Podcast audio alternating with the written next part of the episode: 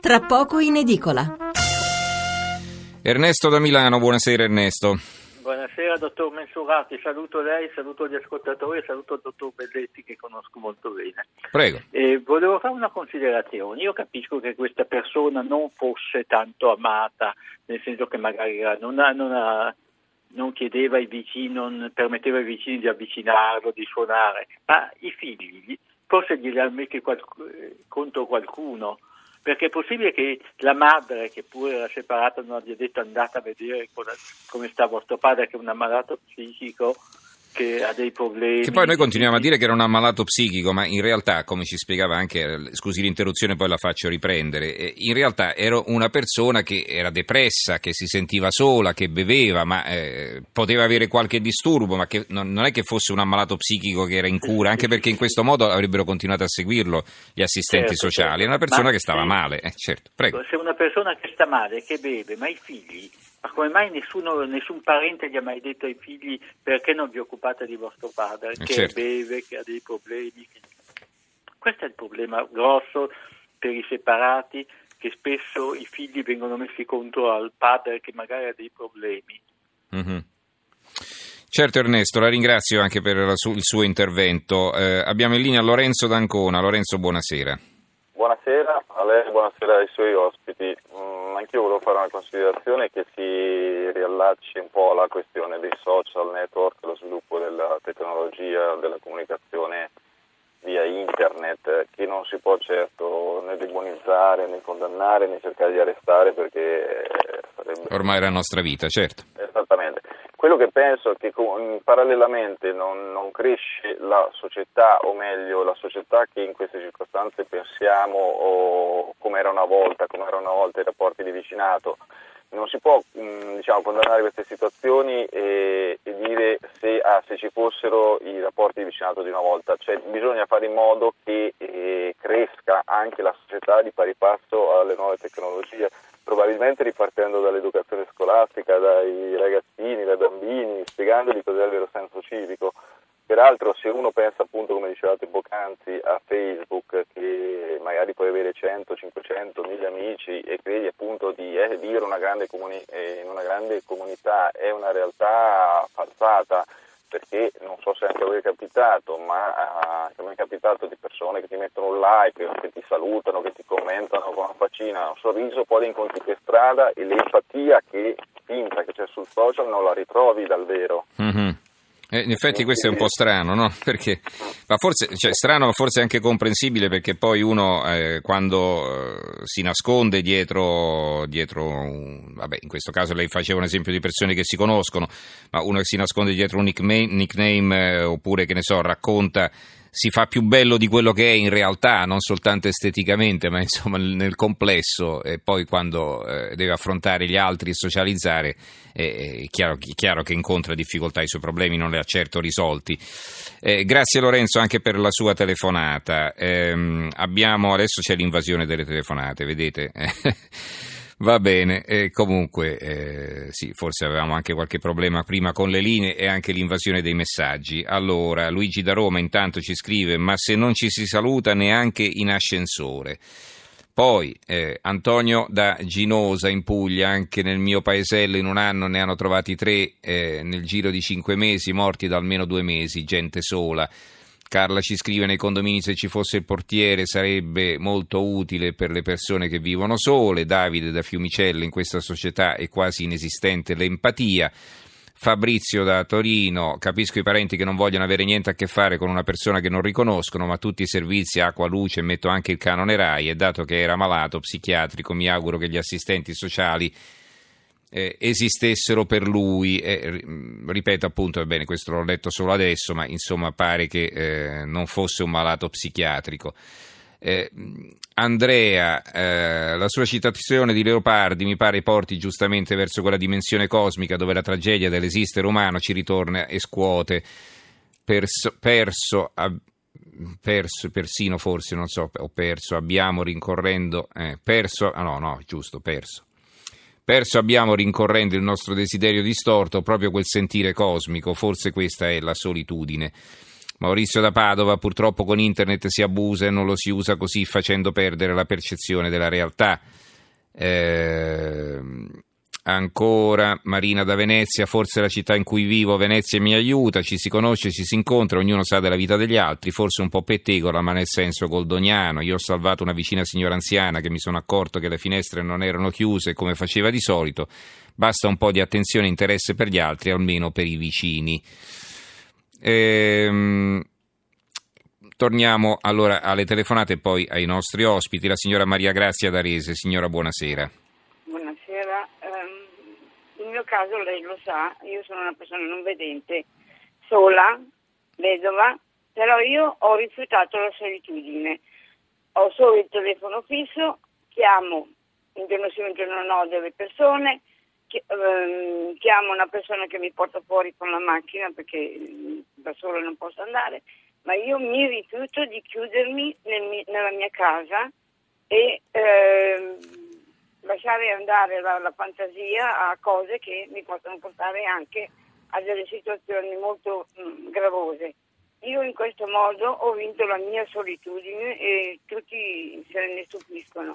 Io dico che se ci fossero poi gli assistenti sociali che eh, andassero a vedere a casa, io mi lamento e devo dire protesto molto fortemente perché da dieci anni io sono vedova, da dieci anni non vengono a vedere se io sono viva o se sono morta. Mm-hmm. Questo è il mio discorso. Quindi c'è meno male che lei si arrangia da sola, insomma, a, a non cedere eh, alla solitudine e alla diciamo depressione. Sono mm. autosufficiente. E eh, va bene. Grazie ho, signora Maria Grazia.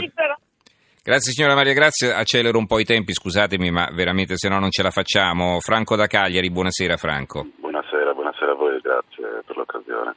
No, io volevo dire, non ho lezioni, nel senso non, non solo per, può essere la ricetta per evitare situazioni come questa, però posso dire che vivo in un condominio a Cagliari di, di 28 famiglie, di cui se no conoscerò 3-4 vicini forse, di vista, perché non conosco nemmeno i loro nomi se non i due.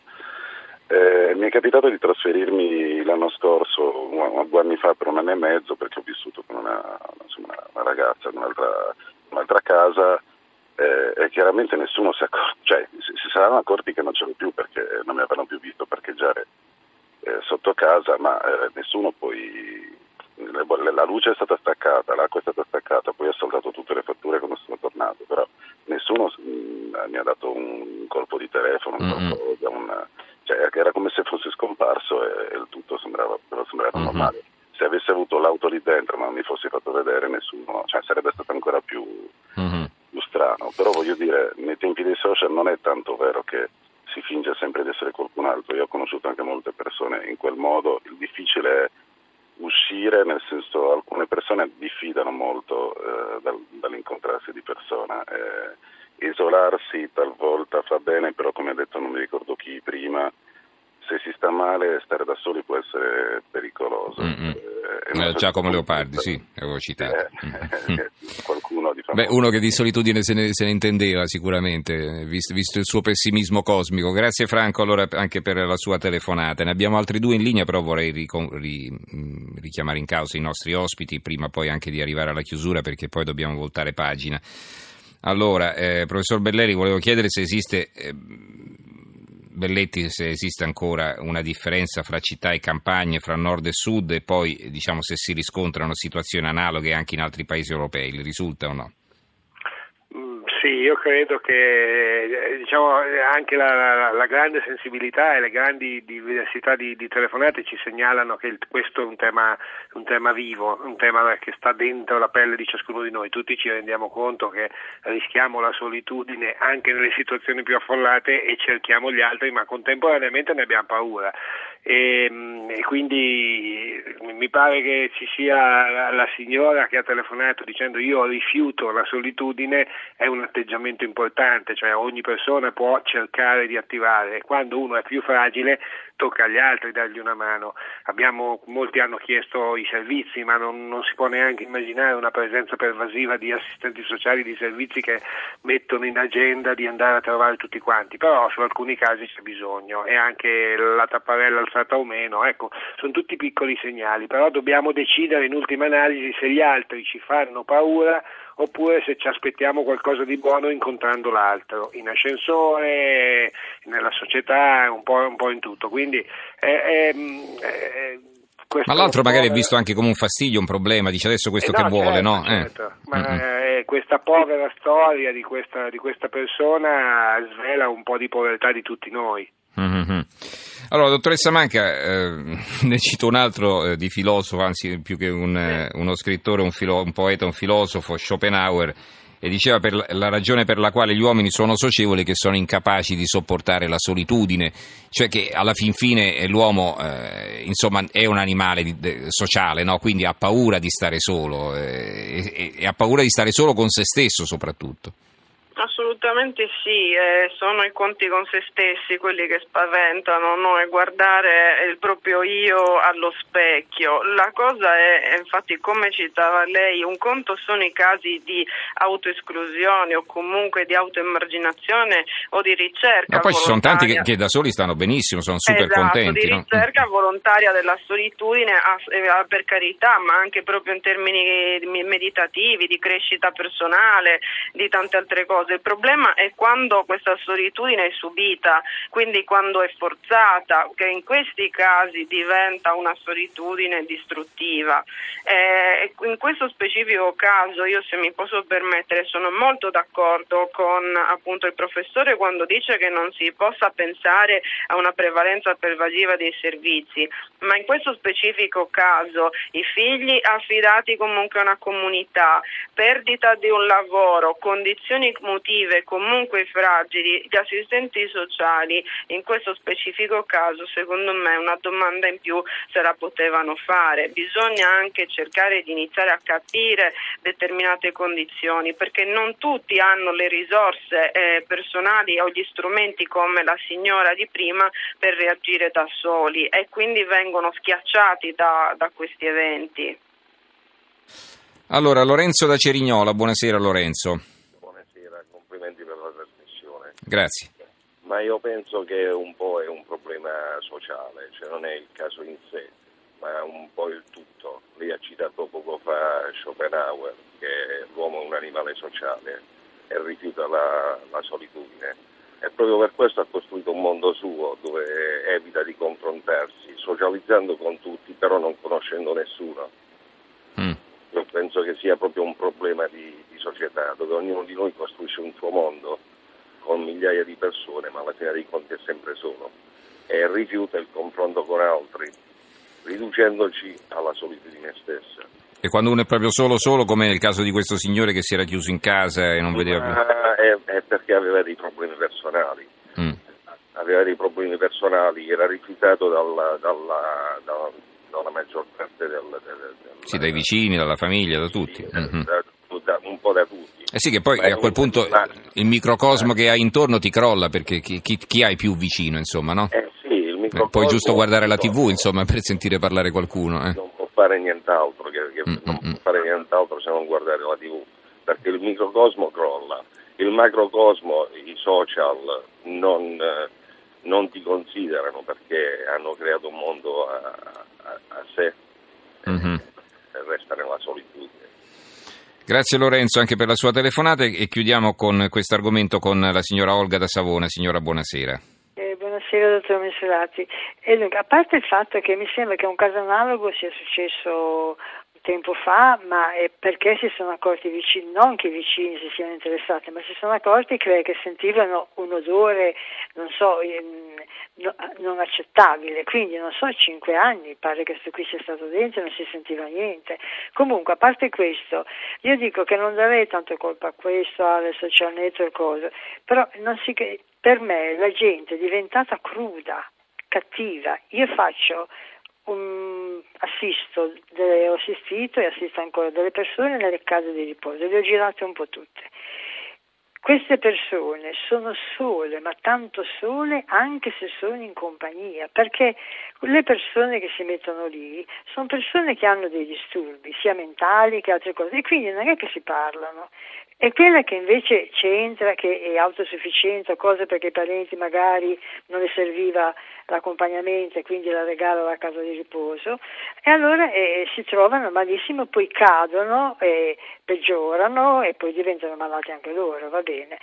E però eh, poi l'indifferenza così, non so, nostro, io sono a Savona, sono un po' come la signora Marina di Venezia che dice che noi ci vediamo tutti, se uno non ha la tapparella così andiamo a vedere, io addirittura all'ultimo piano ho degli egiziani, non ne ho visto uno per un po' di tempo, quando l'ho rivisto non ho pensato che si sia arruolata Lisi perché loro arrivano con l'aereo, però gli ho detto, eh, dove sei stato che non ti ho più visto? È stato a trovare mia mamma, dico, vabbè, tutto mm-hmm. bene, cosa. Vabbè, lei se n'è eh, accorta, ha avuto questa attenzione, eh, certo, ma non ma, tutti ma ce l'hanno. È, logico perché veniva Va bene. Quindi Signora mi strano proprio, sì. però si sia abbandonati anche degli assistenti sociali perché si scaricano le... le diciamo, hanno, dei, hanno il problema di, eh, hanno paura, eh, di essere responsabili. Allora la prima cosa che fanno anche gli assistenti sociali eh, con qualche parente che magari non è diretto ma parenti indiretti fanno altro che prendere, mandare dal giudice così li rinchiudono e fanno così. Anche Va bene, signora Olga la devo fermare però perché mi scusi se no non, non, ce la facciamo assolutamente e mi scuso anche con tutti gli altri ascoltatori che adesso stanno telefonando in massa ma eh, dobbiamo assolutamente chiudere. Una battuta ai nostri due ospiti e poi presentiamo il nuovo numero dell'Espresso. Eh, professor Belletti. No, diciamo che è una grande, ripeto, una grande chiamata alla responsabilità. Eh, dobbiamo pensare che l'altro vicino a noi va, va cercato e va costruita una relazione. Eh, uscire dalla paura significa offrire un aiuto anche a chi è più in difficoltà. Allora, eh, dottoressa Manca, alle conclusioni. Io credo che bisogna riprendere un po' gli aspetti umani perché tante volte gli occhi sono ciechi, non vogliono vedere per paura, per pregiudizio, ignoranza e soprattutto perché si sta perdendo il senso dell'altro. Va bene, io ringrazio davvero i nostri due ospiti, eh, ricordo il professor Francesco Belletti, sociologo e direttore del Centro Internazionale Studi della Famiglia. Professor Belletti, buonanotte. Buonanotte a voi. E grazie anche alla dottoressa Mauro, Maura Manca, psicologa e psicoterapeuta. Dottoressa Manca, grazie anche a lei. Grazie a, a voi, buonanotte a tutti. Buonanotte.